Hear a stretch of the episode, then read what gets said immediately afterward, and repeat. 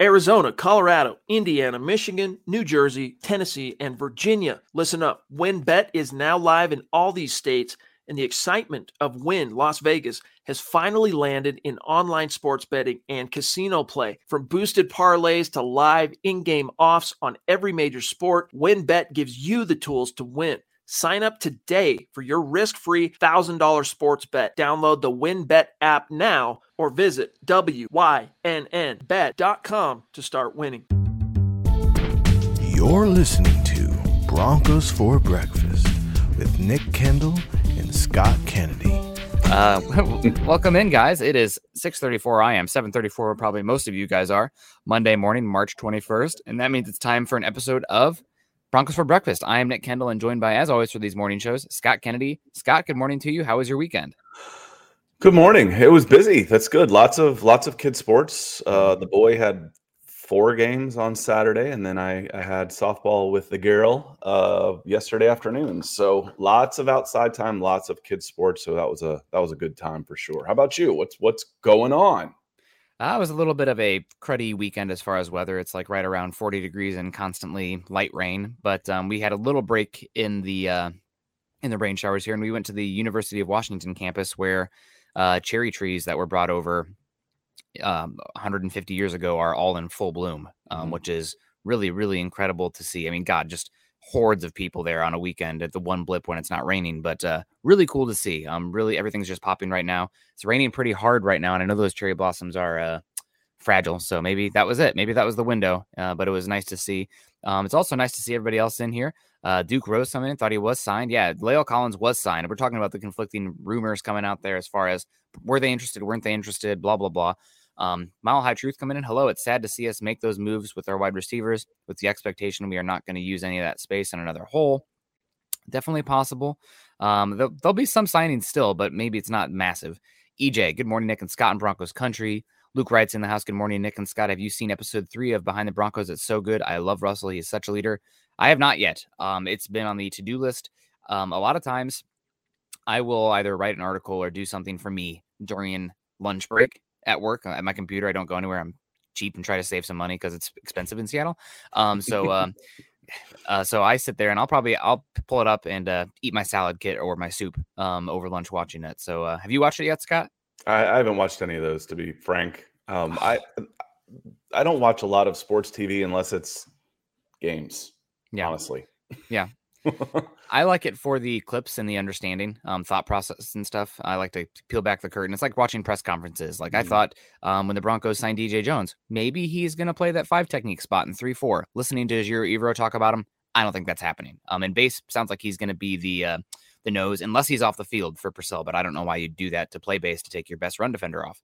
Um, EJ coming in, disappointed the Broncos did not sign La'el Collins and the Bengals did. Yeah, the AFC is uh, there's too many good teams. Um, somebody's going to be left out in the cold. I have no idea who it is. That's something we'll talk about probably after the draft when we kind of get an idea of who these teams are.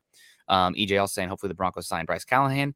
Ethan in the house. He's bummed. He he's switched his linebacker crusade to right tackle, and then we don't get Collins. So, so I know Ethan's got to be a little bit sad. Good morning, gents in Broncos country. Good to see you. Sean Burns is in here. Good morning. Make it yes. Welcome in, guys. Broncos for breakfast. If you're joining us for the first time, make sure that you hit like, subscribe, and share. Um, I see that we have only five right now, but it's I know it's early morning, so we're gonna get at it. But uh, I'll make sure make it's sure six. I'm watching on Facebook too. Okay. Well, there we go. Boom, seven. There we go. Dave Glassman with the laugh. Benjamin Flores with the heart. We appreciate you guys. Um, Rob Rocks, Rob Boxbum coming in. Good morning, Nick and Scott. My favorite MHH team. That's very nice of you to say, Rob. That's uh if you feel that way, I'll go to iTunes and leave us a five star rating and say Nick and Scott number one in our hearts. Um, mo- most of the free agent slot corner guys have gone. Besides Callan, who could they still bring in? So Scott, do you have any thoughts? Well, I pull up a list because I have a, a couple tweets with the uh, the guys who I think are viable slot corners. Um, do I do. I do have thoughts on this, and uh, went over it a little bit last night, and and basically, you know, talking about well, that guy's normally been a a a boundary corner. He's been outside. Well, typically in in football, the most athletic guys are the farthest away from the ball. And as they lose a step, or if they're not quite good enough to begin with, you start moving them down. So if I'm a tackle, he's not quite off, he's not quite athletic enough to play tackle. Okay, well, let's move him to guard. Um, he is a corner. Well, it's not quite working out for corners. He's big enough to play safety. Let's move him more inside. So when you're talking about slot corners, all you're doing is talking about corners. If you can play Mhm. outside, you can play inside. So, you know, I, I hear this, you know, we, we get into this specialization and it's, you know, can the guy play or not? Uh, do you have a cornerback? Because it's not just slot corner. Is he a slot corner? If he's a cornerback, he's a slot corner. It's like saying, is he a slot receiver? If you're not good enough to play outside, they bring you inside. That's the way, that's how slot receivers are. That means they're probably hmm. not good enough to play outside. So this isn't on you, Rob. This is something we got into last night too. And this is just again the era of specialization and all these talks. Can the guys play or not? So you're looking at corners, period. How will they fit in? Last year, we were talking about Patrick Surtain coming and being that X factor, that wild card who comes in and plays in the slot, blitzes, the nickel, and doing all those things. And injuries forced him outside. Guess what? He's good enough to play outside. We knew that. So again, don't don't get too worried about the labels. You're looking for another good corner. Yeah. There. Yeah, definitely. I. I this good TV here. I disagree slightly, just ever so uh, uh, just ever so you love the slightly. specialization. I do love the specialization, and the way I think about it is there are guys who can do both for sure, but it's kind of like um, and the boundary corner is more valuable, but it's kind of like a tackle to guard. Um, a lot of tackles they can't hang at tackle going from college to the NFL, so they kick inside, similar to some of the athletes on the boundary. But sometimes there are some guys who just don't have the body type uh, to play the slot. You have to be looser in the hips, and your odds are you're going to have less press. So guys who are like like Richard Sherman, um, in his heyday, he's not really playing the slot because he needs that boundary to protect him, and he needs to be playing press. safety. Yeah. You know, he'd, he'd still be a nickel guy. You put him at free safety. You could still move Richard Sherman inside and be just fine with a six-three guy that can play corner. I promise you he can play inside. Yeah, I I agree. I just think it's a little bit. Again, I am definitely more of a specialist um, in these body types and roles. Um, so some of the cornerbacks here that uh, have accumulated a good bit of slot snaps in their career, uh, K'Waun Williams from the 49ers. Uh, he was he's been really good there. He is 31 years old, so you don't want to pay him a big contract, but uh, I think he's an option. Obviously, you still have Bryce Callahan, who's an option. Uh, Jason Verrett is 31 too. He's been inside outside his career. He's had injury histories, but guess what? That's who's left. Guys with injury histories. Um, in that same vein, Chris Harris Jr. has fallen off. He's 33. Um, he's been regressing, but uh, he's somebody who obviously has played primarily slot. Uh, Mike Hughes is an option, younger, hasn't been great, but he's 25. Maybe you still have a lot uh, left in the tank there for him that uh, you can depend on the next few seasons. And uh, Tavon Tavon Young from Baltimore again. He's their version of Bryce Callahan. He's been primarily a slot, but he's been injured as heck. So you, you need to bring in somebody um, to play cornerback. You don't have a crazy amount of cash, so don't I don't think screaming Stephon Gilmore does anything besides you're just saying a name. Um, don't think he's coming in. So uh, those are the names that I would keep an eye on personally for the Broncos if uh, outside of Bryce Callahan. So, Um, and then uh, Peter coming with some stars. Good morning First stars of the day. heck yeah, Says Peter, so. A thank you. quarterback and a strong defense is that enough without an OL? Uh, that's an oversimplification. Um, Mm-hmm. It was enough to get the Bengals to the Super Bowl. Um, it was also enough for them to be ten and seven and almost miss making the playoffs altogether. Mhm. And it wasn't enough to get them over the hump. But what are they doing? They're going hard after the the uh, the offensive line. so you say without an OL, your OL is better than Cincinnati Bengals was last year. Um, so it was mid tier. It was okay. Uh, do you still want to upgrade given the resources you have? Do you still want to upgrade the right tackle position? Do you still want to bring in more competition and possibly upgrade interior line? Yes, yes, you do. Uh, So it's not over yet. It's it's not over by a long shot. Yeah. Uh, think of the contributors to the team last year, and how many of them were even on the roster in March? You know, six six of them maybe. I could probably come up with six guys that were major contributors, major contributors last year to uh, to the Denver Broncos that weren't even on the roster in March. So Yeah, it ain't over, fellas. It ain't over. I agree with you completely. And also, you should assume some. Almost everybody on the Broncos offensive line is back, and I would expect Quinn Meinerz to take a step forward, given where he is at his in career and trajectory isn't always, uh, you know, linear um, on players. You know, they don't every single year they get twice as good. You know, that's not the case. There's plateaus, there's dips, et cetera, et cetera. Um, but Quinn Meinerz coming from Wisconsin to Whitewater, weird off season, um, going from that level to not playing in uh, the year 2020. Um, I would expect a big step forward in Quinn Meinerz' game. So that's one you can depend on. You also have uh, Graham Glasgow coming back, who I think is probably going to be the starting center. Uh, taking Lloyd Cushenberry off the field in the outside zone scheme might be an addition via subtraction. I think uh, to uh, Dave Glassman coming in with the streaks here. Thank you so much, Dave. But uh, to Jeremy's point here, streaks. the stars, the star streaks. Thank you so much, Dave. We appreciate you. But to Jeremy's point, also, um, I think Dalton Risner is a better fit in the uh, outside zone scheme as well.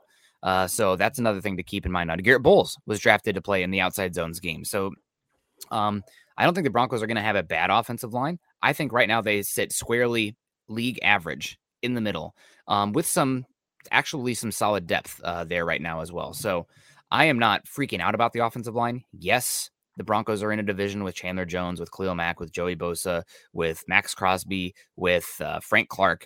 But the Broncos are also in a division with Patrick Mahomes, Derek Carr, Justin Herbert, Keenan Allen, Davante Adams, Tyreek Hill, Travis Kelce, uh, Mike Williams, uh, Darren Wall. I mean, gosh, over and over again. I, am as concerned about right tackle as I am the pass rush and the defensive back depth right now. Um, I think that people are making way too big of a deal of just the right tackle when you have other areas where you can improve this roster and close the gap on the AFC West.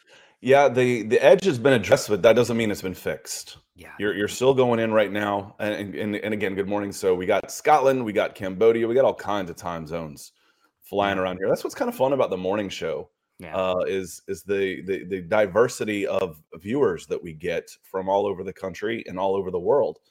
But again, you're you've got an answer, but is it the right one? Um, and and the thing you're you're talking about a six million dollar cap hit for Randy Gregory.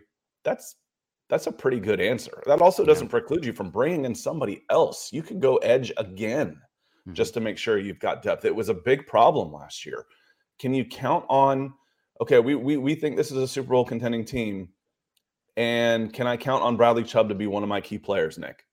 Probably not. Anything you get from him is bonus. Also, he is just one year left of contractual control. So if he has a great year and you tag him next year, he gets a contract. That's awesome. Uh, good for him.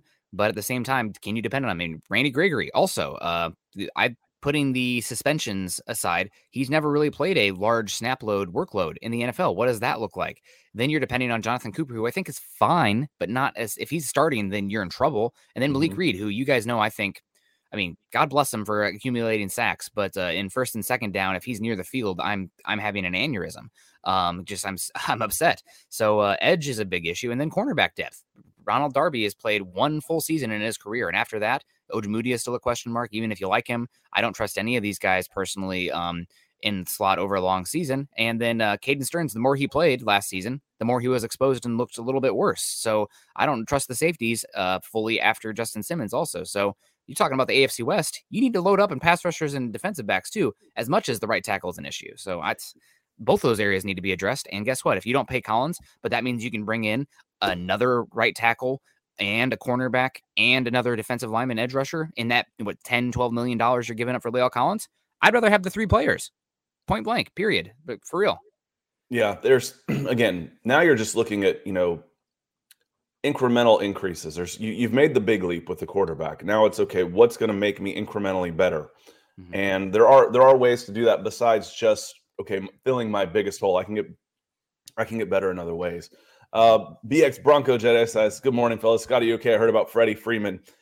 Yeah, it sucks. Um, it sucks, but you can't blame a guy. It sounds like he wants to go home, wants to go back to uh, Southern California. But uh, what was funny is it was the first game my son has a lot of similarities to Freddie Freeman, except he's fast. Um, you know, not that he's going to be Freddie Freeman, but he's left-handed, played first base a lot, uh, throws right, was born in California, will graduate high school when he's 17. All those things are just like Freddie Freeman. So one of our dads always says when he's up to bat, he's like, says, "Come on, Freddie Freeman, let's do one," or something like that.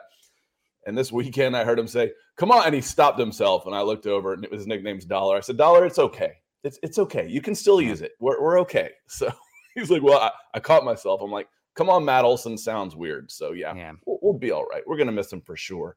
Uh, Mike Givens saying, good morning, good morning, Broncos country. Beautiful day in Dove Valley in North Carolina.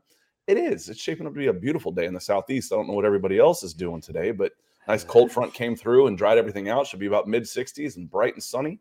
Should be nice. Yeah, and Ashton's in my time zone in Vegas, uh, making videos for a trucker convention. Uh, Vegas isn't his scene, but damn, the stadium is awesome. I've never been to Vegas um, in my life, so one day I'll get there just for the food scene. I'm not really much of a gambler card game, too ADD, you know. I, but uh, I'm too good at math, is what I always said. You know, it's it's it's it's a sucker's game, you know. So I'll, I'll go and play. I consider an entertainment expense. It's like I'll go put in 20 bucks into the video poker machine and see if I can make it last an hour.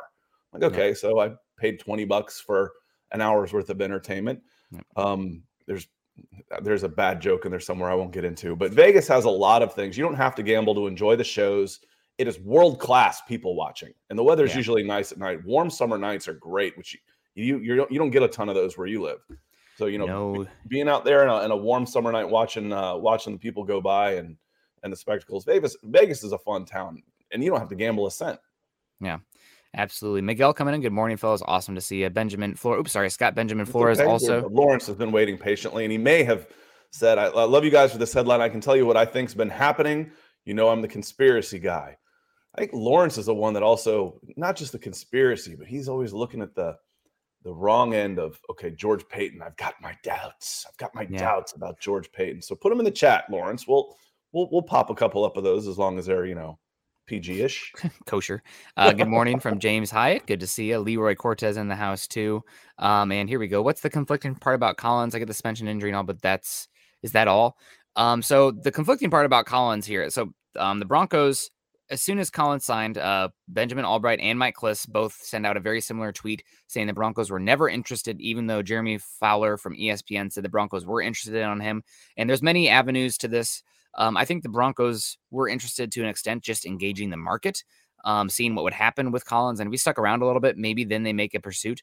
But I don't think it was anything more than that. So yes, they were interested, but not like we have to get this guy in here interested, uh, betting worth type type of thing.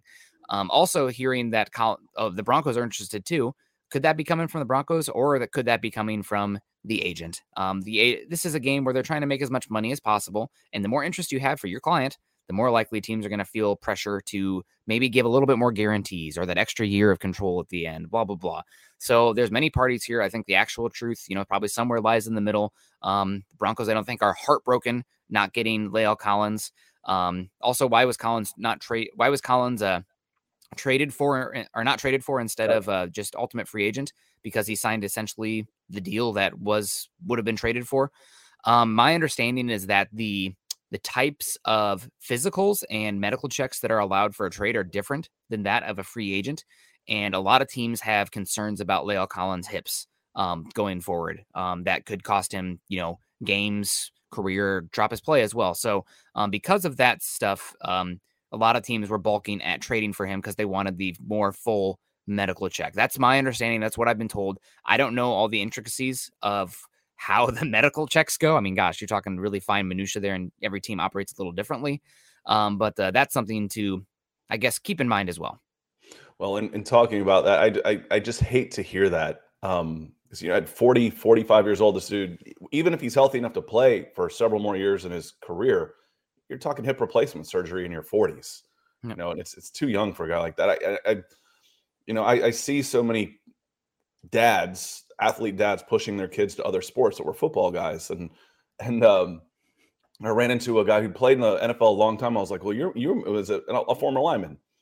I said, you move better than any just about anybody I've seen so far. There's no limp, there's no nothing. He's like, yeah, I just have my hip and knee replaced. I'm like, oh, got it. Yeah. So you know, concussions have made the news but it's all the degenerative injuries that are tough. Yeah. Anyway, that's a that's a different topic. Um, going back onto uh, going back onto uh, one more point on on Collins. Why would the Broncos even care enough to say anything about it?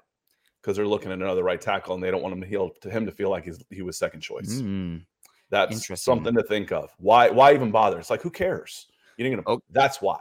Could it also negotiations be... with somebody else? And this is purely speculation on my part but I'm right a lot on this. yeah. Reading the tea leaves and trying to figure it out. You put that out there because you're in negotiations with someone else and you don't want that person to think that he was the second choice. That's why. Could it also be um, maybe they are it's it's kind of like uh, some of these teams engaging in the quarterback market and be like, "Oh, I'm just kidding. We loved you the whole time." Mhm. Maybe they come back to Tom Compton to make him not have his feelings hurt because maybe they offered some Oh, overtures like to him. Hopefully, it's not that. I don't know if Compton is at that level. You're like, yeah, you know, we went after La'el Collins. He's better than you. Yeah. you know, I mean, That's, uh, that's- you would hope. that one's a little that one's a little different. But to me, it feels like maybe there's somebody else out there that they, they didn't want to hurt somebody else's feelings. Maybe it was Tom, maybe it was Calvin. I don't know. Those those guys feel like tackles three and four to me, and 2 Mhm. isn't on the roster yet. I agree with you. Um, Mark Schrader, good morning from Tyler, Texas. Thanks for the Facebook friend, Mark. It's good to see you. Uh, sent me a friend request. Waiting for storms and tornadoes later today. Hopefully not on the tornadoes, man. Uh, I'm little PTSD there. Iowa got hit and a bunch of people died here in the last month with the tornadoes. So those are getting earlier and earlier. It's really starting to tick me off. Um, but uh, we got uh, Jacob Foster with the That's what I was Stars. just about to hit too, because those are the big stars from Jacob, Boom. the silent one. Actually, we have a silent one, so I'd need a new nickname for Jacob. There is a silent one that's on this on this stream, but Jacob is the silent one. the quiet assassin. We appreciate you, Jacob. It's good to see you. Um, ben Frank Beasy coming in here saying Chubb will be fine. I hope so. Um, honestly, it's not so much for me. So talking about the edge rushing spot, it's not so much Chubb per se for me. It's the combination of just how low your floor is with Chubb and Gregory together together, and how I don't view Cooper slash Reed as starting caliber edges. I honestly, I think those guys keeping them there, they'd be best as a four and five. And Nick, how could you say that about Jonathan Cooper? He played so well last year. Well, Jonathan Cooper fell to the seventh round. I know that he's played well beyond that already, but um, he's already going to be 24 years old, which is old for a second year player at the edge spot. Um, he's really good with his hands already, which is a testament to him and his work ethic. But that means that I think he's already closer to his ceiling. You know, he's already developed in the skill side. He's not just an athlete out there having no idea what he's doing. As soon as the hands click, it's like, uh oh, where did this guy come from? He's never played like this before. Um, and he's also not the biggest body, the most dynamic athlete compared to Edge. I mean, he's an NFL player. He's a great athlete. Um, but so that's relatively speaking. relatively speaking. Yeah. Mhm. So somebody, you said he's a bad athlete. He let him race you. Well, he'll kill me. Um, he could bench me 300 times. I'm no doubt about that. Um, but um, I I would prefer Ch- uh, Cooper as your four and then Reed as your five. Edge rush in the defensive line in general is a position where you want to rotate bodies. And right now, I don't know if I love the rotation. And also, I don't think outside of Chubb, I trust any of these edges to be really good first and second down, contain the edge type of uh, run defenders too. So I'm looking, if I was George Paton, I'd be looking at a power edge rusher uh, that can play base first and second down, where you can rotate Gregory sometimes. Maybe that is a Jadeveon Clowney if his knees are fine. Um, he's one, you have a little bit of cash. You know, people are like, why don't you make the big splash at right tackle? I'm also okay making the big splash and hunting the quarterbacks. Um, you can Mhm. probably get a lot out of Clowney there. Uh, Trey Flowers, another one who was cut, who would interest me a little bit of outside inside versatility. And uh, Carlos Dunlap, a little bit older, but I mean, he's a monster power edge. And if you're trying to live in a 4 2 5 world, having somebody with his size and length um, to play first and second down sometimes would be, I think, a huge benefit and totally different body type ability than what you have on this roster right now. So, um, thinking about Edge and Chubb, I, I'm happy with Chubb. I think everybody saying that we should get rid of him is silly um, because you'd be Mhm. selling so low on him where you're probably, if he plays at, at all this season, on a contract season, uh, if he plays well at all and he signs elsewhere, you're probably going to get more via the compensatory formula than you are trading him right now. So why would you do that? You'd make another bigger hole at edge. It just doesn't make any sense at all. You Um, only do that because you need the salary cap room to sign somebody else. Yep. That's the only reason because you're bringing in a replacement. It's like okay, well, uh, then then okay, I, I need the salary cap room. That's that's it. That's the only reason you make that move. Yep. Um. So uh, going back to uh, your discussion about Cooper, and then I want to get to Jeremy here. Uh, Cooper was a, a nice surprise. That didn't mean he was a plus starter in the NFL. Yeah. He was, oh, Jonathan Cooper, seven round pick. We're really excited. Yeah, you are. But if Bradley Chubb played like Jonathan Cooper, you'd be talking about playing about getting rid of Bradley Chubb. It's the unknown, it's the hope, it's the the arrow should be going this way, that, but he wasn't good enough yet to be the starting edge on a uh, on a on a playoff caliber Super Bowl contending team. That's why he went out and made some moves. But he's a great value for sure, and he's a great reserve guy who has upside. So you like him, but you're not ready to go to, to start going with him as, as your number one guy. And again, there's there's concerns at both edge spots still with Randy Gregory and Bradley Chubb. If those guys hit their ceilings, you're you're good. You're great. Yeah. Um, if they are on and off the field, or on and off in form, um, you're going to have trouble getting to the passer. And Jeremy says if Abraham Lucas, Washington State offensive tackle, is it Bernard Raymond? I just is is that his Nick? Yep. Yep. Bernhard Raimann. Yep. Um, offensive tackle or the now injured uh, David Ojabo, edge fall to 64. Who do you got? Well, we're not dealing with all the information here. Um, so I would, you're going to get a very late, close to the draft uh, medical recheck on David Ojabo's Achilles. Um, and if his Achilles comes back where, let's say he's going to miss all of 2022, but he has no long term structural concern for us, I take Ojabo. Um, you're talking about a first round caliber pass rusher and a player who should be more singularly impactful than either of the tackles. Um, after that, though, I go with Raymond. Um, off the top of my head, I think Raymond has a very good chance to sneak in the back end of the first round. I do worry a bit, and Nick, it's just a number. Watch the tape. I know, I know, but we do have pretty good historical precedent that uh, offensive tackles with sub 33 inch arms are few and far between. And Raymond, I think, came in 32 and 5 eighths. That's 32 and 7 eighths versus 33 and 7 eighths. I'm, I'm looking at them now.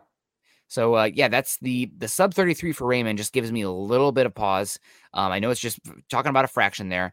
Um, but we're talking about that being a pause as far as a first round player. I pick 64. Um, I'm fine with taking that uh, that risk. There are a couple offensive tackles, which is not a great sample, uh, not a great sample size out of 64, but there's a couple with sub 33 inch arm length. Um, and I think Raymond's a good scheme fit as well, good athlete. Um, he might drop also because he's going to be 25 or 26 years old. He's old for the position. Um, he's his body has changed a lot because um, he came to Central Michigan from Austria, not Australia, Austria, um, as a uh, tight end, and his body is completely transformed. Mm-hmm. But at 64, I think, you know, we're talking the arm length maybe matters for a first round pick, but the last pick of the second round, I don't have any issue with that. I'd be happy with him. Athletically, they're almost identical right now. Um, Raimann had a little bit more in the explosive uh, moves at you know a little bit better broad jump, just a little bit better vert uh, an inch on each arms for Lucas, and Lucas is a little heavier, and he uh, his quickness was better. He was quicker through all three of the agility drills, 40 L cone and shuttle at 10 pounds heavier. So Lucas was uh, it was 303 versus 315. I'm a big fan of Lucas. Yeah, I think uh, again I'm not I'm not ready to Spencer Brown this guy, um, but Spencer Brown falling to 100 ish, you know 98, 95 wherever he was was ridiculous to me. Um, 64, I think, would still be a pretty good pick for Abraham Lucas. But if, if you were to get any of those three guys at 64, I think the one that has the best chance of being there is Lucas. Now, I'm not 100% sure on this. In baseball, if you get drafted and you don't sign, you go back in the draft a year later. I don't know if it's like that with uh, with um, football. I think it is. Where, but you know, is that a precedent? What would they do to you with collusion type of thing if you didn't sign? because I'm speaking to David Ojabo here. I don't want to get locked into a third or fourth round contract for for three or four years. If I just had a year long injury, I'd remove myself from the draft and just re-enter. An agent will float you living expenses in order to go work out at you know Chip Smith performance or, or athlete's performance for a year and come back out in a year as an absolute freak, 100% healthy, and get back up in the first or second round and you make multiple millions of dollars more over the length of that same contract that you would have signed the previous year. So if I'm his agent and and I'm sitting there at 64 and if I get to 65 in the third round, I'm thinking, you know what? Let's let's pull out of this thing. Let's let's we're not signing just call people and say don't draft me because I'm not coming. I'll be back in it next year. Yeah it's really unfortunate for Ojabo and uh, wishing him a speedy recovery. Fun player, um, really engaging interview too. I'm um, listened to a few times he's spoken. It seems really intelligent and a good guy. So pulling for him uh, to turn it around and hopefully this doesn't Im- uh, impact his career too much. John Fields, good morning. Go Denver Broncos for life. We got Brent Baldwin saying we need a five technique. Please let us draft Perrion Winfrey if he's there. Perrion Winfrey, offensive tackle from Oklahoma. Um, a little defensive, excuse me, defensive tackle from Oklahoma. Yep. Um, Duh, because five tech. Um, I, I think that Perrion Winfrey, I like him a lot. Um, I know that. Uh, are you aware of? Oh God, his name is McGinn. Um, has been in the industry for a long time, covering the Packers. Um, he's uh, Bob McGinn, I think his name is. Is that name ring a bell for you in, in the industry, Scott? Mm-hmm. No, okay. Well, he said that uh, he's he puts out a draft guide every year with uh, clips from scouts and agents and uh, personnel people, and he's, he said that a lot of people dogged on uh, Perrion Winfrey's uh, work ethic and whatnot. And so that's a concern. Um, again, that's pure hearsay, but it's out there from somebody who has some clips out there. So we'll see. You can take it up with Bob McGinn. Um, but thing about Perry Perrion Winfrey for me is I think he's better as a uh, three tech in a pass centric or a one gapping centric uh, 4 3 scheme. I don't know if I really want him. He's high cut, and I don't know if I really want him to be taking on double teams and uh, holding up at the point of attack. I want him penetrating the backfield. Uh, and I don't think that's something that the Broncos are going to use as much in this defense um, because they're looking to get some bigger bodies so they can stop the run and play less guys in the box to stop the pass. Um, so I like Winfrey. If he falls to, you know, 75, uh, you know, screw it. Go get the guys who can get after the passer. That's fine. Um, but maybe not 64. I just, I don't, I'm curious about the scheme fit for him. Yeah, I uh, I like him a lot, but I don't think he's he's going to be there. Um, so to me, the the the conversation's kind of academic because yep. yep. he I don't think he falls below 40 at the and that's pushing it. Um, you watch the way these defensive tackles got paid, the big defensive linemen are getting paid right now in free agency. And they're like, you know what? Maybe we should draft these guys a little higher. And there's several really, really good ones this year. The the you know, there was Christian Barmore last year. I can probably name six to eight guys that are on that level this year. Yep. Absolutely. Um, we got uh KB82 coming in saying, I disagree Kenneth, with right, Kenneth Booker. Kenneth. Yes, Kenneth. Uh, I disagree with the right tackle gets quarterback killed. Doesn't matter who your cor- cornerbacks and edges are. Also, would you rather have Faalele or free agent at right tackle? Um, you could say that about almost any position. Um, the Broncos, I will say this.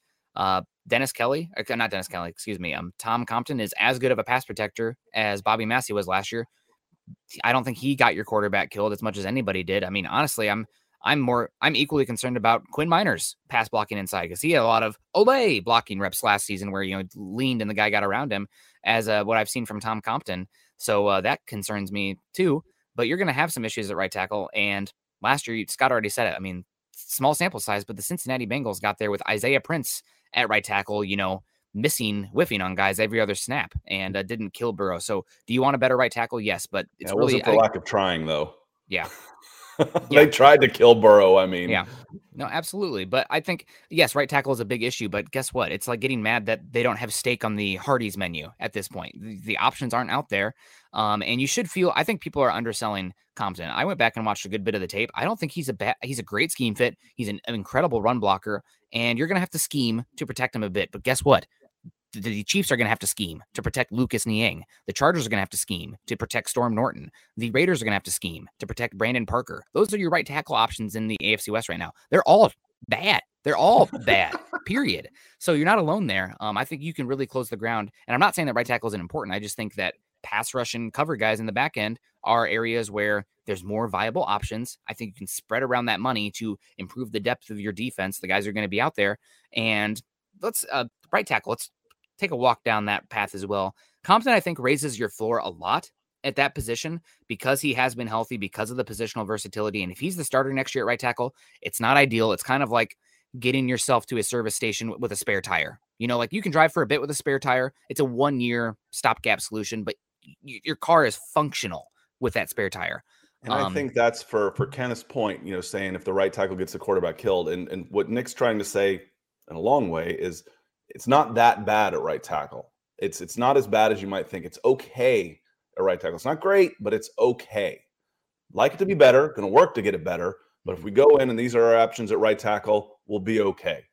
Yep. Uh, it's not a guarantee that Russell Wilson's going to get you know destroyed if he's back there at, at, with with the right tackle going in. Do you want an upgrade? Yeah, you you do absolutely, and I think they're working hard to try and do that. Yeah, and the thing is, like this, this is the vision I see from some po- some folks with right tackle when it should be wide. And I think Tom Compton is competent. That's not what you ever want to hear as the first thing you describe a mm-hmm. guy, but he is. Um, Essang Bassey at the slot cornerback, not competent. God, no, not competent. Um, so that's an area where you probably need to attack. Um, as far as the second question here, would you rather have Faalele or, or a free agent right tackle? I don't think Faalele is a good scheme fit. Also, I am very concerned about him at his weight playing at altitude um consistently. So especially in an RPO uh, faster paced offense. So uh, I am I'm out on Faalele as far as the Broncos fit there. I have some other guys farther down the draft that interest me for the Broncos, specifically at right tackle. If you're looking to draft one in day two, day three, um, free agent right tackle. I can't coming back to that point. I think Compton is competent and raises the floor of the room. He can play four spots in the offensive line. He's a good run scheme fit. Um, so maybe the Broncos look to bring in somebody who is low risk, high reward, one year option where injuries have plagued them. Um, that's the reason they're not getting a big contract. And if you get them and they're healthy, boom, that's awesome. But you didn't pay a lot long term. Somebody like a Riley Reiff, um, who was cut by the Bengals, had been injured last year. But if you give him a one year deal for $4 million and he's healthy next year, um, you have yourself a top 12, 14 offensive tackle and one who's a great scheme fit. If he gets hurt, you didn't pay a lot. You're not committed to him long term, and you have Compton right there to fill in the backside where uh, you're not as worried about it completely falling off. It's not an Elijah Wilkinson situation there uh, for the Broncos at right tackle. So that's where I'm at um, on this whole thing. Yeah, appreciate the the support, Kenneth. Hope you're doing well. And Brent coming in saying, Scott, your concept of slot cornerbacks versus outside of cornerbacks is completely nice. off base. You are clueless. Uh, I will stick with the thought that most guys that can play outside can play inside and it doesn't go the other way nearly as well. Yeah, when you're scouting guys, you look at them and you say, "Okay, I like him, but that's how guys end up inside." Yep. I like him, but he's too short. Yep. I like him, but, and that's how guys end up moving inside. So clueless, maybe so. Uh, I disagree. Um, Travis coming in. Morning, see. fellas. Good Travis. to see you, Travis. Yeah, there we go. Travis had some stars coming in. So morning, fellas. Listen to DB. Uh, listen, DB for life. Appreciate you. Thank you, sir. Yeah, absolutely. Ken coming in too. Good morning from enemy territory, Los Angeles, Broncos country. Let's ride. You guys rock. You rock. Thank you so much. Um, we also got Max Power coming in with the two pounds, euros. Yes. Oh, nailed yes. it. Okay. Uh, would you sign Stephon Gilmore? If Stephon Gilmore was available for cheap, yes, I would. I think he's a good enough athlete where you could see some inside outside. And to your point about cornerbacks playing inside outside, Scott, the Broncos kind of did that uh, somewhat with Bradley Roby when they drafted him. He was a little bit inside outside. Sometimes you'd see it would depend on the matchup. You, you see it all the time. You're like, well, man, he's really struggling outside. And then he moves inside, he finds a home. Okay. It, it doesn't usually go the other way. It's like, oh, we drafted this guy to play the slot. Let's it's not working out. Let's move him outside. No, when you go from I can't play the slot, you go to the waiver wire. Yeah. It's that's just the progression. Yep, and those guys aren't as valuable. I do think there is some nuance to it, like a let's a cornerback. Of like of course there is. It's a broad. It's a broad yeah, statement. Yeah, yeah, yeah, yeah. But again, look at the look at the other side at receiver. You don't move guys from guard to tackle. You don't move them outside. It doesn't happen that way. No. You don't move guys and say, okay, well he's he's not cutting it in the slot. Let's move him outside at mm-hmm. receiver. Doesn't work that way either. No. Uh, it's like okay, we're going to try and get him open because it's easier to get open. We're going to move him around. We're going to take six foot seven Kyle Pitts and we're going to put him in the slot because we're going to try and get matchups. That's where you try and get your matchups because it's easier to get open. So you get 100%. your quick route runners with good hands, and then you're looking for guys like that, quick guys that might not have the size or strength on the inside versus the outside to try and match up with these smaller guys, quick guys, good hands that couldn't cut it on the outside either. Yep. It's the way it works. Yeah, absolutely. Uh, I would like Gilmore. I think he's going to get paid way more than the Broncos are going to be willing to pay there. Um, we got DeAngelis Jones coming in saying, Nick, what potential DB can the Broncos target day three? So, day three, um, some names to keep in mind. Uh, I really like Marcus Jones from Houston. Um, I had been mocking him in the Broncos round three pretty consistently. However, I heard at the combine that his shoulders had a uh, were flagged um, with medicals, so he could fall to round four or five. Um, and if he did, I would have no issue with taking him. Um, he's a good player. I like Mykael Wright from Oregon. I think he's a very good athlete. Um, Jack Jones from Arizona State sticks out in my head as well. Uh, those are the cornerback options. I'm also really interested in Alontae Taylor, I think he'll probably go day two somewhere, but um, he interests me. He has some slot and safety ability. Um, as far as day three for uh, safety, um, Nick Cross is somebody he tested like an absolute freak at the combine. Um, pretty good at Maryland. I think he needs to get a little bit better with his assignments. Thinking he's doing a little bit too much on a bad Maryland defense. Discipline's really important in the back end. He didn't show that often enough, but uh, he interests me a lot. Um, Dane Belton, I think he should go day two, but if he falls to day round four, scoop him up. University of Iowa, really good player, played the slot position, the star, um, which is the slot in uh, Iowa's four-two-five base, and a name that I really like. Every time I watch this team, like, oh my god, this guy's a baller. Didn't test like a freak athlete, but he hits so well. He's very instinctual. He's very smart. He's got good size. Uh, Bryan Cook from the University of Cincinnati. Um, he's such a good tackler coming downhill, coming in space. He doesn't take many false steps. Um, I really, really like uh, Bryan Cook a lot. Um, if you get a chance to watch Cincinnati, I would say watch him in 2021. Excuse me, 2020 versus 2021 because he was dealing with a shoulder injury last year that kind of zapped him a bit.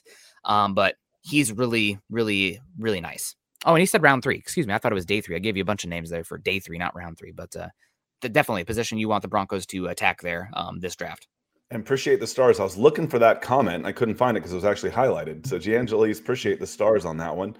Uh, and Trevor Sandel, good morning, my friend, uh, comes in and says, Scott, do you think uh, Matt Ryan is going to get another contract or be traded? I was hearing that some teams have been reaching out to him, um, reaching out for him. I think the trade talks started before the Deshaun Watson stuff.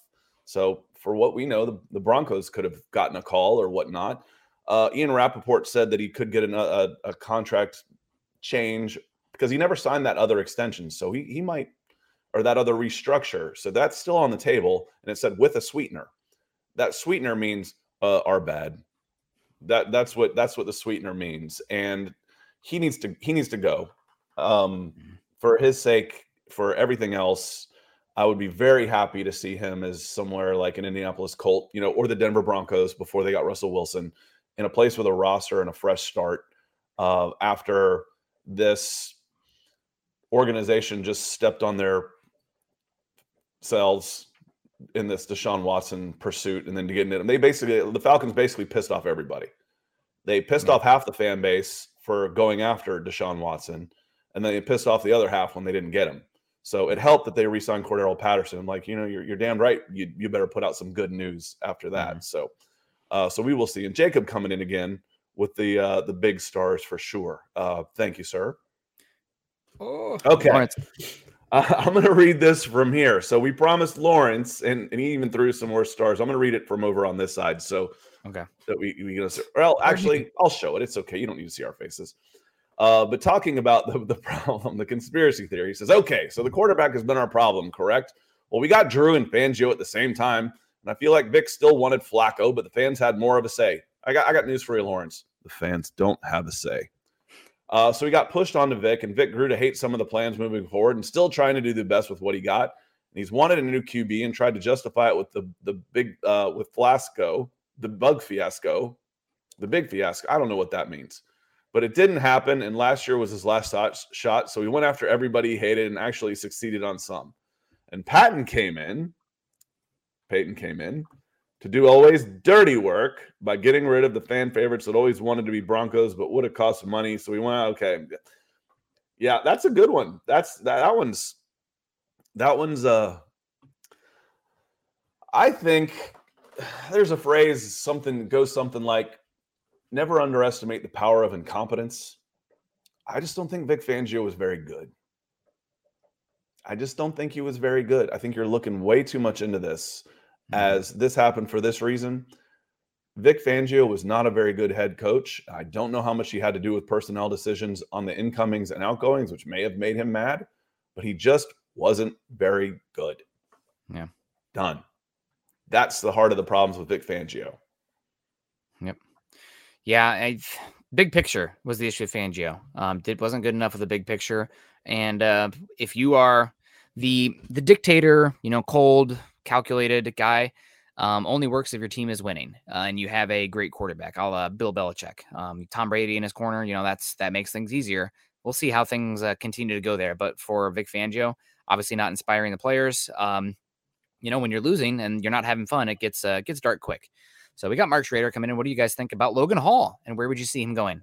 I love Logan Hall. Um, this is a great pick here, a great player. Um, we had a comment earlier asking about, uh, hey Nick, what about the five technique position?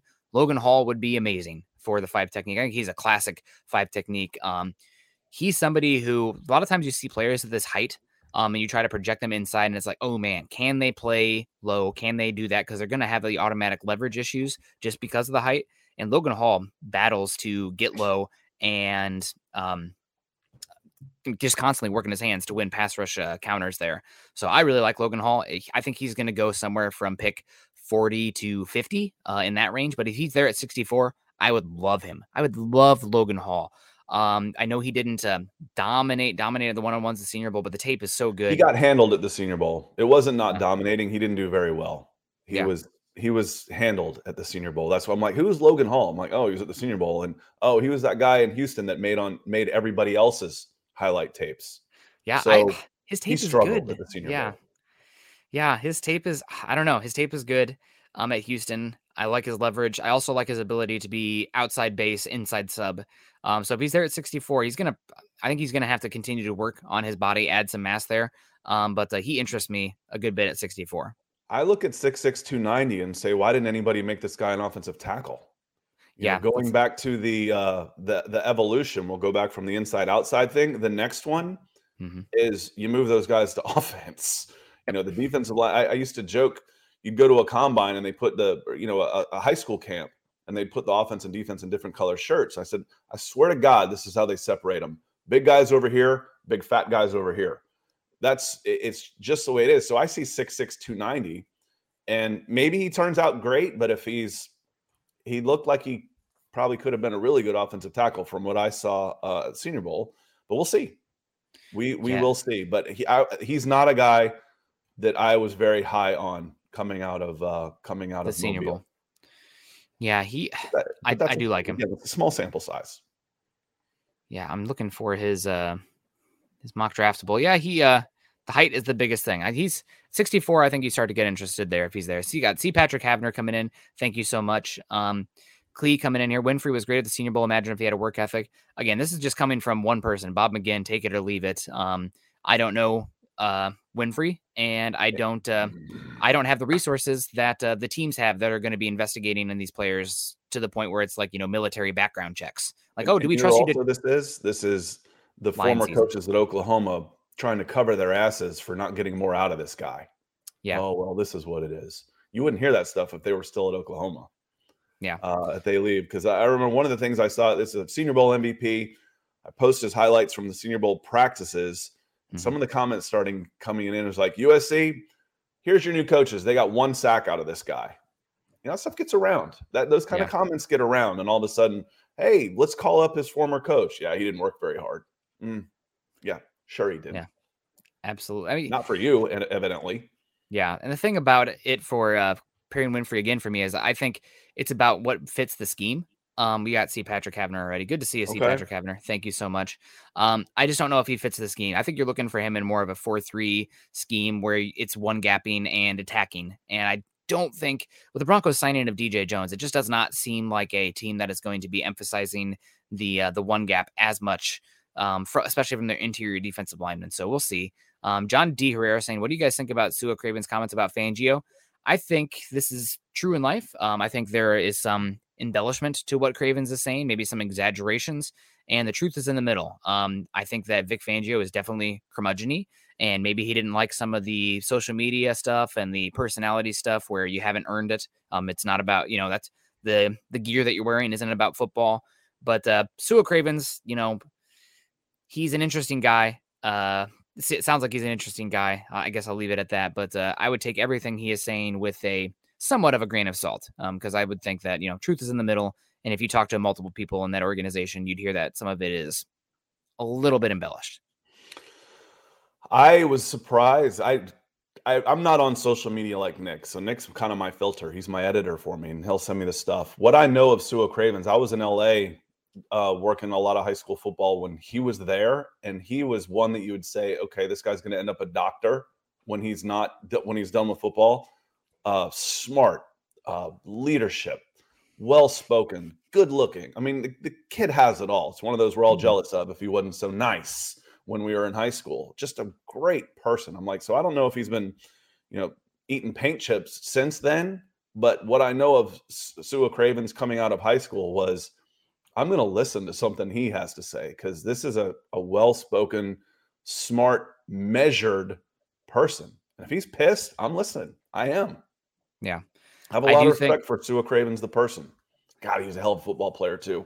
He was one yeah. of those guys he in high school, he'd play everything uh, yeah. safety, wide receiver, running back, quarterback, played everything. He was a lot of fun to watch. Just a fantastic player.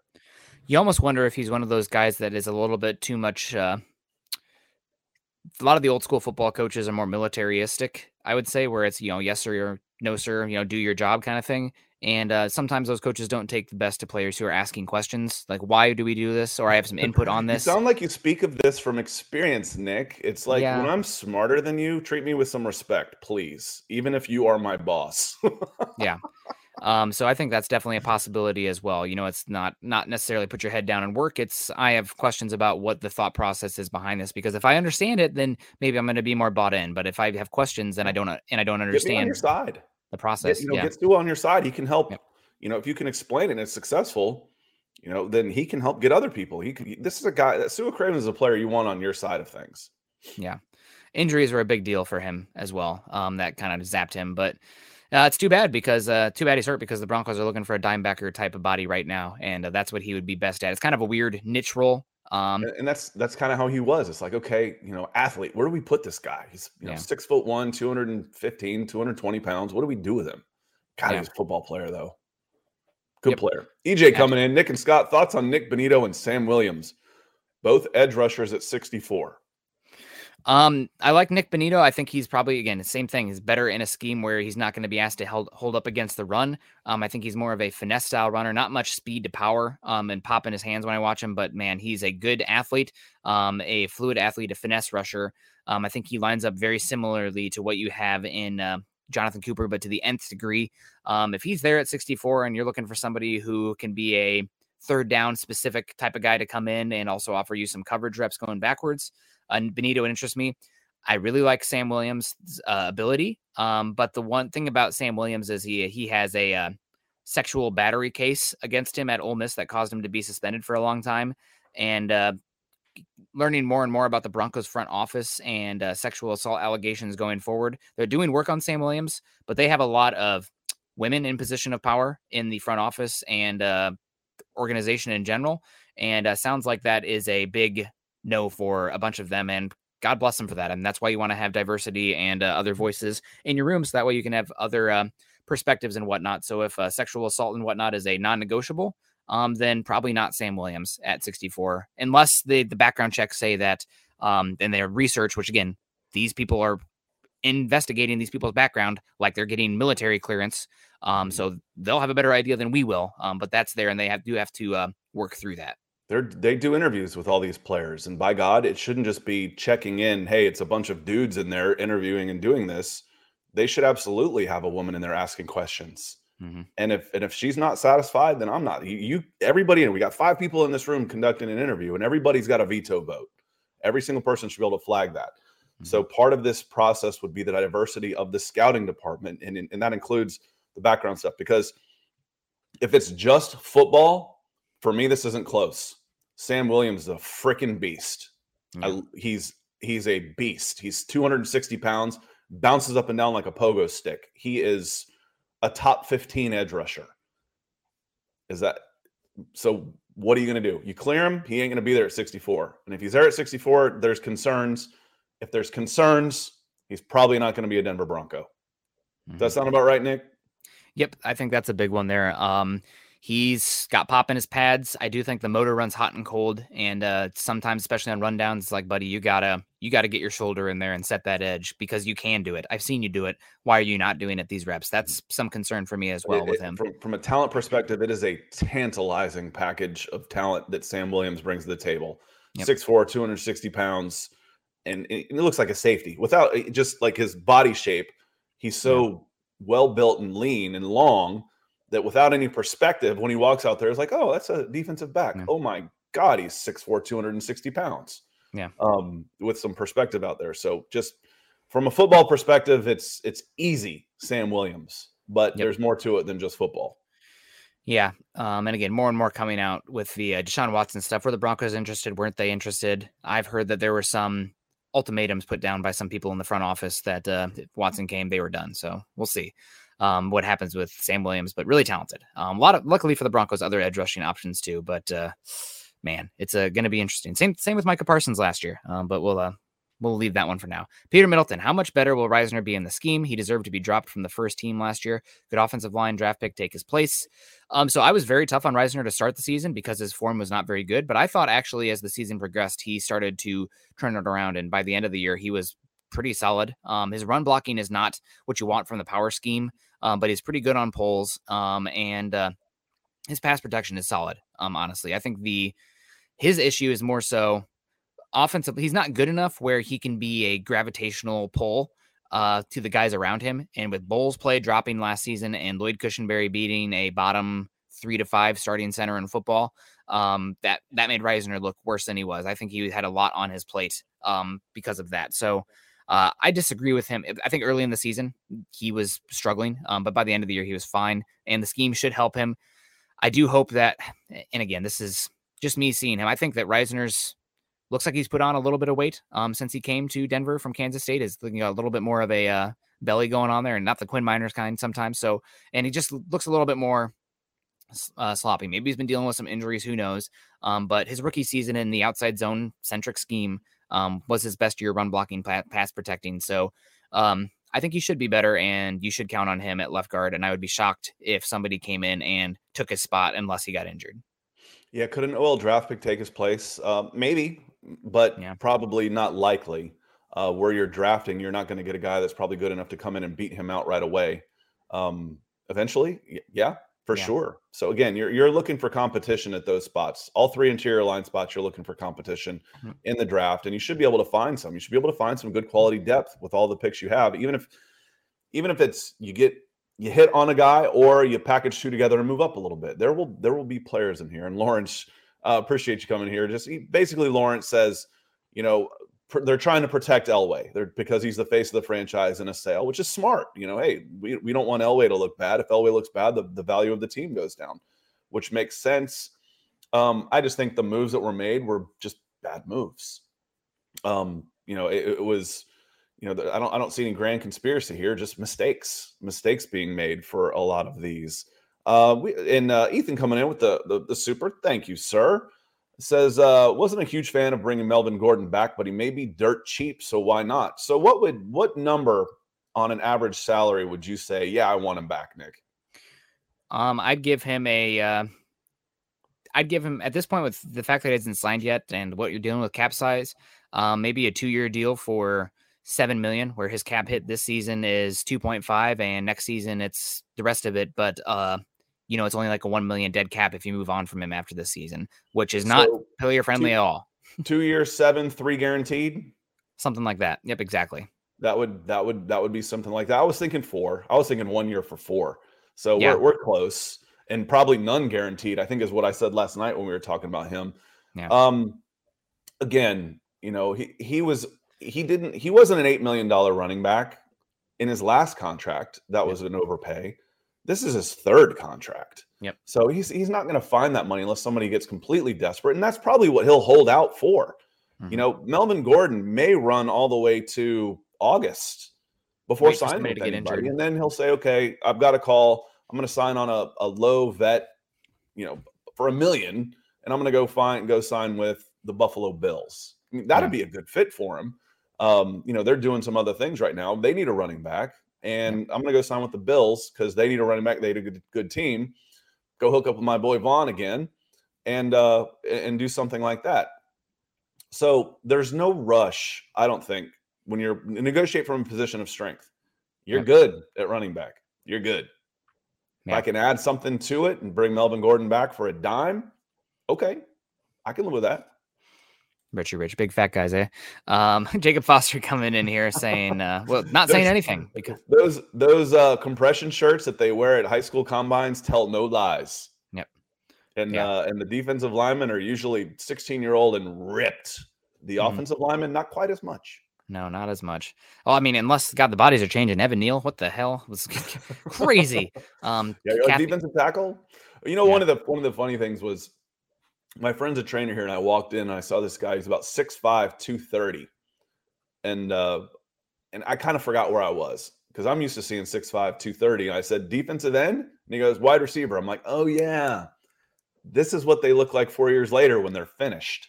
Um, so it, it's a it is. It's a it's a very big change, but again, it, that's the next move. It goes guard, it goes defensive end, defensive tackle, moving over to offense, offensive guard, you're out. That's mm-hmm. the progression for a big man in football. Makes sense. Makes sense. Um, well, Scott, we got to get on this mock draft here, uh, real oh, quick because it's already. I forgot about that. Do we yeah. have to? We got we should real quick. Um, thirty dollars from uh, DWI guys first.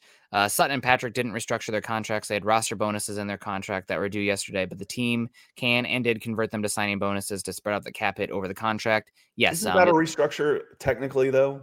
It is a restructure, but it's not like they agreed to the restructure. It's just the the way the contracts are. The Broncos can restructure the deal. They're still getting the same money. It's just an accounting We're accounting going to thing. pay you now. Good, because taxes don't go down. So give me my money now. Well, they've already been paid the the signing bonus. It's just they get more guarantees put on later in their deal to lower the cap hit now. So it's it's really just moving numbers around. Um, it doesn't change what the, I don't believe it changes anything for Patrick and Sutton other than it guarantees them more money later on. Um, so that's that's my understanding. I'd have to get more of a capologist in here to answer that. Um, but uh, I don't know what the Kathy's talking about here. Did already talk about Devontae Price. Did the Broncos sign somebody named Devontae Price? That would be news to me. Uh, Kathy Schmidt, uh, good morning. Uh, Yeah. She's, uh, I don't know if you're over in Germany or just Germany. in Germany, so- in Germany. Okay, Yep, so good afternoon, uh, and good morning to Chris. Let's let's take care of some of our, our stars here again, real quick. absolutely. Um, and then uh, real quick for Travis, Double T coming in saying, "Do you think the restructuring of Sutton and Patrick's contracts another move in free agency? Yes, or a big extension for Russell Wilson? Yeah. um, you're clearing cap room for a reason. You're not just clearing it to clear it. Um, Yep. So there's there's something something coming. Something something's on the way. And the Broncos, they've been looking at cornerbacks like crazy. I would expect that to be the next big move um, for the Broncos. Um, if, but we'll see. They they're looking at cornerbacks. Everybody they've been calling on them. Talk made some agent connections at the uh, combine when I've covered that a few times. Broncos are calling on cornerbacks right now. Who it'll be, we'll see. Um, but uh, let's get into this mock draft here. We're going to do a mock draft here because it is mock draft Monday. Um, but uh, the Broncos obviously don't have any picks in the first 50. They don't have a pick till 64 but we're going to use the Pro Football Focus mock draft simulator today to uh, mock for the Broncos. So hopefully you guys can see this on your screen for Scott here. Um, here we go. He's zooming in a little bit, and Scott, go to the top right because you are you haven't picked a team yet, and you only have three rounds. We'll go. Well, I was picking my team. Okay, let's We'll do five rounds. seven. We'll do a seven. Okay, that's fine. Let's do Yeah, it. we'll have seven. We can always stop.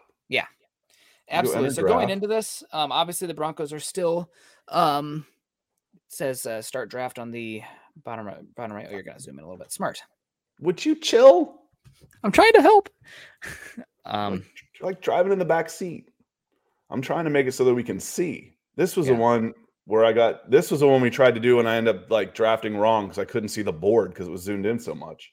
I We'll think that was shot. Draft Network. That's okay. Oh man, going quick.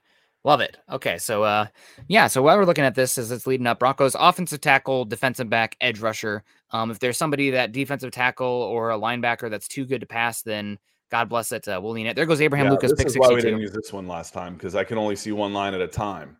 Oh, okay. Well, uh, let's let's scroll down, um, or like zoom. Let me come see if I can come out just a little bit here. At least I can see a few more. But let's go. Let's see where they went uh, early. So Aiden Hudson, Kyle Hamilton, number two. I like it. I like them already. Uh, Thibodeaux, uh, Ikem Ekwonu, Evan Neal, Sauce at six, Derek Stingley, Travon Walker at eight. Uh, Falcons don't pick Georgia guys. Actually, they just got uh, Lorenzo Carter, who's from Nor- Norcross High School and uh, the University of Georgia. So they just signed him on a one year deal. Uh, Charles Cross went to the Seahawks with your nine pick. And okay, Malik Willis, first quarterback off the board. We'll go down. So- Carl as high as 13. That's pretty 15 to Kobe Dean. I don't think he goes that high. Uh, so we're going down. We'll look at some of the picks that went just ahead of where we were at 64. Cole Strange, Abraham Lucas at 62. That's what I'm saying. If, if you like him and you start getting, you know, uh, Antsy. ants in your pants, you might want to move up. Throw a seven at somebody and move up a few spots just to make sure. Uh, there's Fa'alele at 60, Nik Bonitto, a lot of the guys we've been talking about, Muma, Trey McBride. And, and frankly, the number one tight end might not be a terrible pick instead of getting the number two right tackle. You know, I mean, the number 10 right tackle at, at that spot might not be. In this case, it wasn't uh, an option. So at 64, uh, where do you want to look here? Where do you want to look? I say scroll down, uh, just because I'm not interested. Nope, nope, nope, nope, nope, nope, nope, nope. Oh man, this is rough. Uh, I guess the name for me that sticks out here is uh, you already passed him um, for the Broncos. It is uh, Josh Paschal. Um, you know, last time we had in that draft uh, network. Well, not got him in the network. seventh. yeah, we got him in the seventh, which is crazy to me. Um, he had a top seven, I think, 10 yard split. Uh, he was 90th plus percentile in uh, all of his uh, jumps as well. But for the uh, the edge rusher position, those jumps are very valuable because that shows your twitch and explosiveness. Um, he's led the a- SEC in tackles for loss the last two seasons. And also, you want to talk about a character guy? Josh Paschal beat cancer um, a couple years ago and then came back playing football, had to change his body after having to do treatment, and then came back and became a leader for that team that turned them as turned around and competed in the SEC for a basketball school. So I really like Josh Paschal. Um, also, we talked about it earlier. The Broncos do not have depth, I trust, at the edge position right now. And this is also a, a draft pick where the Broncos are, you're drafting him here, and uh, he is giving you an option behind Bradley Chubb where you are not next year desperate to sign Bradley Chubb. Um, you have an option in house that can probably uh, lean in lean in on him. So I really like Josh Paschal here at pick 64. I know his ADP is 80.5. I don't care. I think he's a really good player. And Bryce coming in. Good morning. Thanks for the content. Long drive with a nice pod to listen to. We'll appreciate you. We're, we we tend to go long on uh, on days like this. Uh, I like Kingsley Enagbare, but I'm not completely sold on him. Uh, my favorite, I think, the best player on the board is right Christian here, Watson. Christian Watson. Right yep. here. And there's probably somebody way down here that we can't see, but hopefully, if he's that far down, he'll be available on our next pick. And uh, just kind of just looking at the board there, real quick for the Broncos, you're talking about uh, cornerbacks, uh, possibly. They had, uh, gosh, who was the cornerback that was just on the board? If you scroll down, maybe he's still there. Martin Emerson talk about a cornerback that boundary to slot. If Emerson's in the slot, you're cooked. He cannot turn at all. If he he's a press pure press boundary corner, so um, I don't think I'm I'm as interested in him at all. Um, for the he Broncos. can't turn, he's cooked on the outside too. uh, he's really good if he gets his hands on you and then can uh, turn one way, but he doesn't have the hip flexibility to turn both Not ways. So I, he scares me. Um, so yeah, this one is a lot tougher. Um, the the board is a lot tougher here, and I think that's uh, that's great because um Lord only knows. So let's let's look at some of the offensive tackles here um, for the Broncos. And, and I did click on Josh Paschal for for Josh those Paschal. of you uh, listening. We did take him filter positions. OT. OT. Scroll down. Scroll down.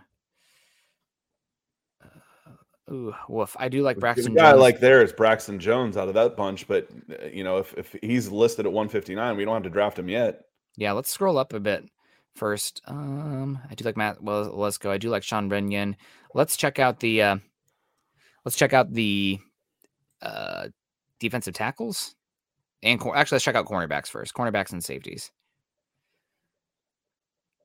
These are the t- tackles still. Oh, that's everybody. That's okay. I don't really like cornerbacks and tackles. It didn't clear one when I chose the other. That's annoying. So cornerback, I have to clear it first. Yeah, Interesting. They have JoJo Domann listed as a uh, cornerback here. Cam Taylor. There you Britt, go. There's Tariq your Woolen. guy. It's Tariq Woolen. It, it, you see his average draft position is 40 spots higher than where they have him ranked. That's not an accident. Yeah. I'd be okay with him. Um, we could, for the sake of this draft, we could have a chance to get him at 90. We could probably get him at 96. Yeah. Let's uh, check out the safeties too, just real quick, just because I Broncos need somebody to play the uh, the hybrid position there. Um, it, it's okay. I kept cornerback. You can scroll Damn down. It. That's okay. No, that's no. Okay, we talked about Bryan Cook earlier. We talked about Nick Cross already. Um, scroll down. Yeah, I think uh, maybe speed up. You're almost off the clock. Yeah, dude. I know, man. We're going we're going a hard time here. Um, I think that based on what we've seen so far, I think we honestly should just go with uh Tariq Woolen. Um, yeah. I know that he's not a slot player, so to speak um, but he's too good here. The Bronco, um, Frank Darby, or excuse me, Frank Darby, Ronald Darby's only played one healthy season in his career.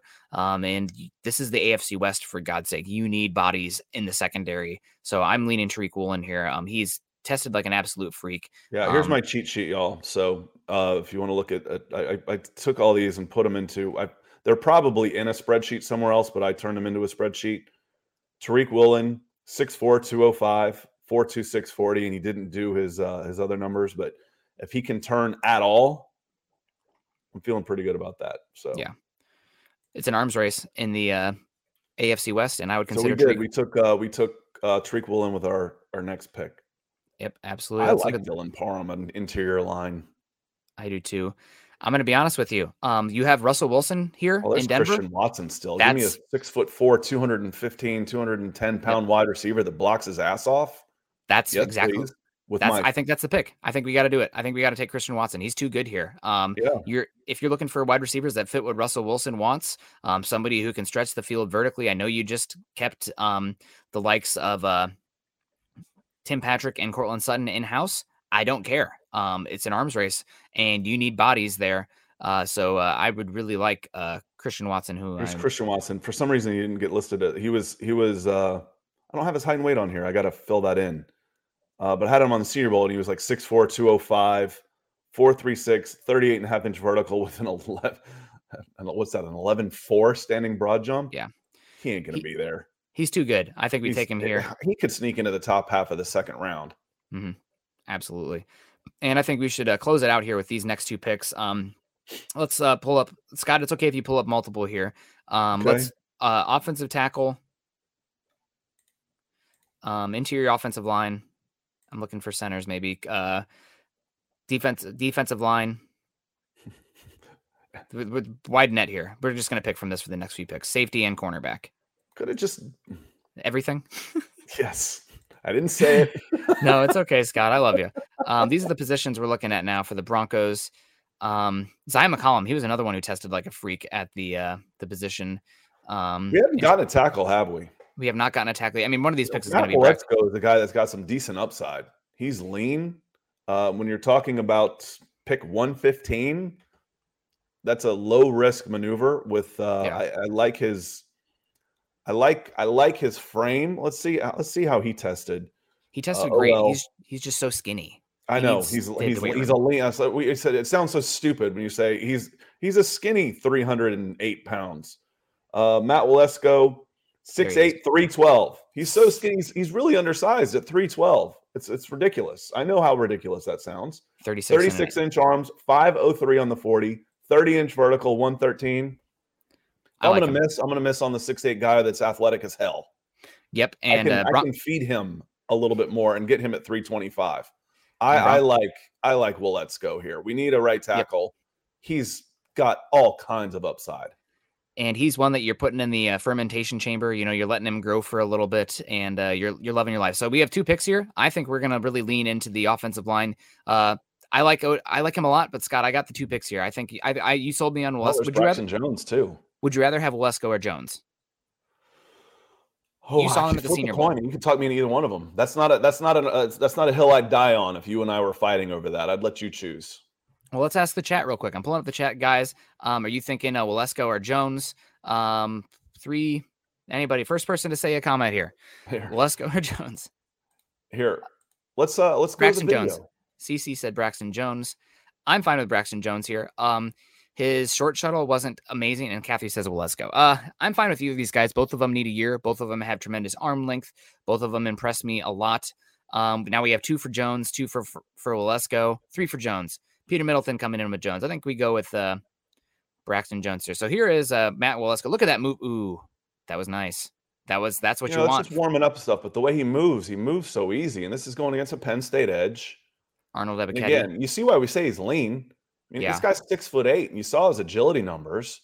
I don't think he he's not. Again, I use the the sleeper guy from a smaller school is Spencer Brown. He's not Spencer Brown athletically. He's a little Mafe. stiffer than that. But you know, this is Boye Mafe that he's standing up right here. And again, that's not quite a one-on-one pass rush drill. Um, but I am. I'm, I'm a fan of what he did. Left tackle coming off. That's Penn State again, coming off the edge. He seals the edge there. Nice. You know, keep keeps him going around back while Kenny Pickett would have probably gotten killed. He- Here he's at left tackle. And that's uh I forgot his name, the other edge from Oklahoma. Left tackle. This is a 220 pound speed guy from Kansas coming off the edge here. He kills him. Yep. Good. You know, Uh, just not not the best punch, but that's the arm length gives him a, lar- a larger radius. He's a good mover too. Uh, let's go with Waletzko. Um, he needs to one put on weight. One more. One more. We're gonna do Braxton Jones too. Yeah, one more. Braxton Jones, and I'll pull up his numbers also. I like Braxton Jones a lot too. That's uh, DeAngelo Malone. I think he's a sleeper at edge um, for a later round. So keep an eye on him. I, I really liked him. Good athleticism. This is one v ones. Bar- is that Barno, Virginia Tech? Yeah. Amaré Barno tested really, really well. God, So you see, you get a little bit more length with, uh, as far as height goes, with Let's Go, a little bit more room to grow. This is Barno again. Barno's really fast. Braxton Jones ha- carries the weight a little bit better right now. Um, he's I, think he's probably a little I, I like Waletzko. I'd be okay with both, but I really do like Waletzko. Okay, well let's go with uh let's go with let's go on this one. Um, just two names here that we're looking at. Uh, either of them would be fine. Either of them are a developmental tackle, but both of them have the thresholds to hang there um, at the next level. So I right now have Braxton Jones rated a little higher personally, but um, I if somebody in my room said actually I like well let's go Well, for we've got two picks. Let's just take them both. What are we talking about here? I have a, a, pet guy here that I wanted to take next. All right, all right, Um, all right. So let's Like, you take know, uh, let's- let's go here. Let's take them both. I want to take Cam Jurgens here. I think Cam Jurgens is an absolutely incredible center prospect. I think he honestly could be your starting center day one here. Um, you can just scroll down. He should be there at the interior offensive line. Um, there's some talk that he could sneak into the first round. Um, he's that level of athlete at the center position. He's got 33 inch arm length for the center. He moves incredibly. Uh, so uh, I love Cam Jurgens. We're talking about the Broncos. What are they going to do with uh, Graham Glasgow? What are they going to do with uh, Lloyd Cushenberry? Blah blah blah. Cam Jurgens gives you a scheme fit who's going to keep um, your guy early. And guess what? This hurts me. This hurts me to a personal level. Uh, Daniel Jeremiah saying some teams have Cam Jurgens rated higher than my boy Tyler Linderbaum at Iowa. So um, that's where I'm at. That kills me. I don't love it, but um, such is life. That's the way it Where goes sometimes. pick up my picks? This is where I could use some help. How, how can I see who I've already picked? Okay, let me uh, pull up the thing here. I can tell you who we've picked. Um, you, it might be scrolled down. Or Usually you uh, can click here or here somewhere on this. well, we've taken uh, Josh Paschal. We've taken Here we Christian. go. Draft a player analysis. No. No, I can tell you who we took, Scott. Okay. Um, at pick 64, we took Josh Paschal. At pick 75, the Broncos took uh, um, the Ty- Tariq Woolen, University of uh, Texas, San Antonio. UTSA. Yep. And then uh, 96, we took Christian Watson. And then we just took Matt Waletzko and Cam Jurgens. So Mhm. um, they're the picks. Uh, we we hit all the positions the Broncos really need besides safety and tight end. But uh, guess what? That's okay. Um, so yeah, let us guys know what you think. That was probably the most realistic, um, Realistic. yeah. realistic one we've had so far. Uh, so I guess shout out to Pro Football Focus on that. It's like we took this guy who shouldn't be there. The one that really didn't uh, didn't deserve to be there was uh, Cam Jurgens. I think he's going to go in the top fifty. Um, he's also center and guard and positionally versatile. It, and this is the nicest things I'll ever say about a player from Nebraska. So make sure you guys uh, screen clip this one. But Cam Jurgens is really good. Um, and uh, you everybody's screaming about the Broncos need an offensive line. Cam Jurgens could probably start year one and you have a veteran quarterback, so you're not as concerned about that with the rookie center. And uh, Waletzko probably starting in 2023, so you just have to get by this season. If you, if you would have gotten to watch that 95 Cornhuskers team and Tommie Frazier as an absolute magician at quarterback, you'd have better things to say about Nebraska, even if you didn't like it. For me, it'd be like someone who went to Auburn waxing poetic about that 92 Alabama team and that defense was chef's kiss. Yep. So, you know, we're fans of the game, and Tommie Frazier was absolutely amazing on that. That that 95 Nebraska team was so good. On that note, I think it's about time we get out of here, Nick. Yeah, guys, thank you so much. We had a lot of fun today. Um, not a bad draft at all. Solid B. Um, that one was kind of rough. I mean, seeing Abraham Lucas go two picks before is rough. That's one where you're like, maybe I pick package a couple picks just to move up a little bit to go get that guy, just to feel solid about that position. I love Abraham Lucas. I really do. And like I said, I'm not. I was on the. You know, you know how I felt about Spencer Brown. The whole pre-draft, post-draft, during the year. I've been Yeah. saying it a hundred times. You know, drink Spencer Brown. I'm not there with Abraham Lucas, but I like him a lot. I do. Yep. really good player. And Scott, you're kind of interested in the interior offensive line too. Uh, if you get a chance, watch some Cam Jurgens, fun player. Okay. Um, he's one that we talked about prior to the Senior Bowl or prior to the Combine. Who are the interior offensive line to keep an eye on for? Jurgens is going to test grade. He's a good player. Um, so man, rough um, on that one. Some good players in Nebraska. Cam Taylor, Britt, JoJo Domann. Um, hurts me to say. But we appreciate you guys. Um, we're going to get on out of here. Make sure you guys are following Scott and I on Twitter. Scott is at Scout Kennedy. I am at Nick Kendall MHH. Um, tomorrow morning, I have a very important meeting at seven. So we're gonna I'm gonna join you early uh for tomorrow to kick off the show, and then I'm gonna be out probably 25 minutes in, and then Scott can, you know, tread water for 10, 15 minutes or however the chats are going. Um, but sometimes that's uh, that's the way it goes. So we appreciate you. Appreciate you, Scott, for uh, willing to do that as well. Um, you're like, going to get way too much of me because I'm on with Zach again tonight. So uh, and, and, Zach and I have a, a, little bit different vibe sometimes than uh, than Nick and I in the morning. So it's a lot of fun. It's uh it's uh Zach and Nick and I have a lot of fun. Zach and I basically I have a lot of fun with y'all Broncos country. So I'm looking forward to tonight too. Absolutely. And if you need any help, Scott, let me know on that those ones as well. The the night times I can do some stuff. But um, yeah, guys, make sure you're following us on Twitter. Please like, subscribe, and share on YouTube. If you haven't done so yet, make sure you're following us on our Facebook chat at facebook.com forward slash uh, mile high huddle, as well as facebook.com forward slash mile high huddle pod. If you haven't done so yet, go to iTunes, leave a five star rating and review for a chance to win some swag. Uh, US Dave, if you're still here, um, reach out to me on Twitter please. Um, and we will send you a mug because you're back. Hey, I saw you were back. Um, I tried to highlight it, but we had a super chat come in. Um, but thank you for joining us today. We appreciate everyone. We'll, we will see you tomorrow. Everyone stay safe, choose kindness, choose compassion. Have a great rest of your week. Spring is here, spring is sprung. God bless. Go Broncos. Head on over to milehighhuddle.com for all things Broncos. Good morning, Broncos.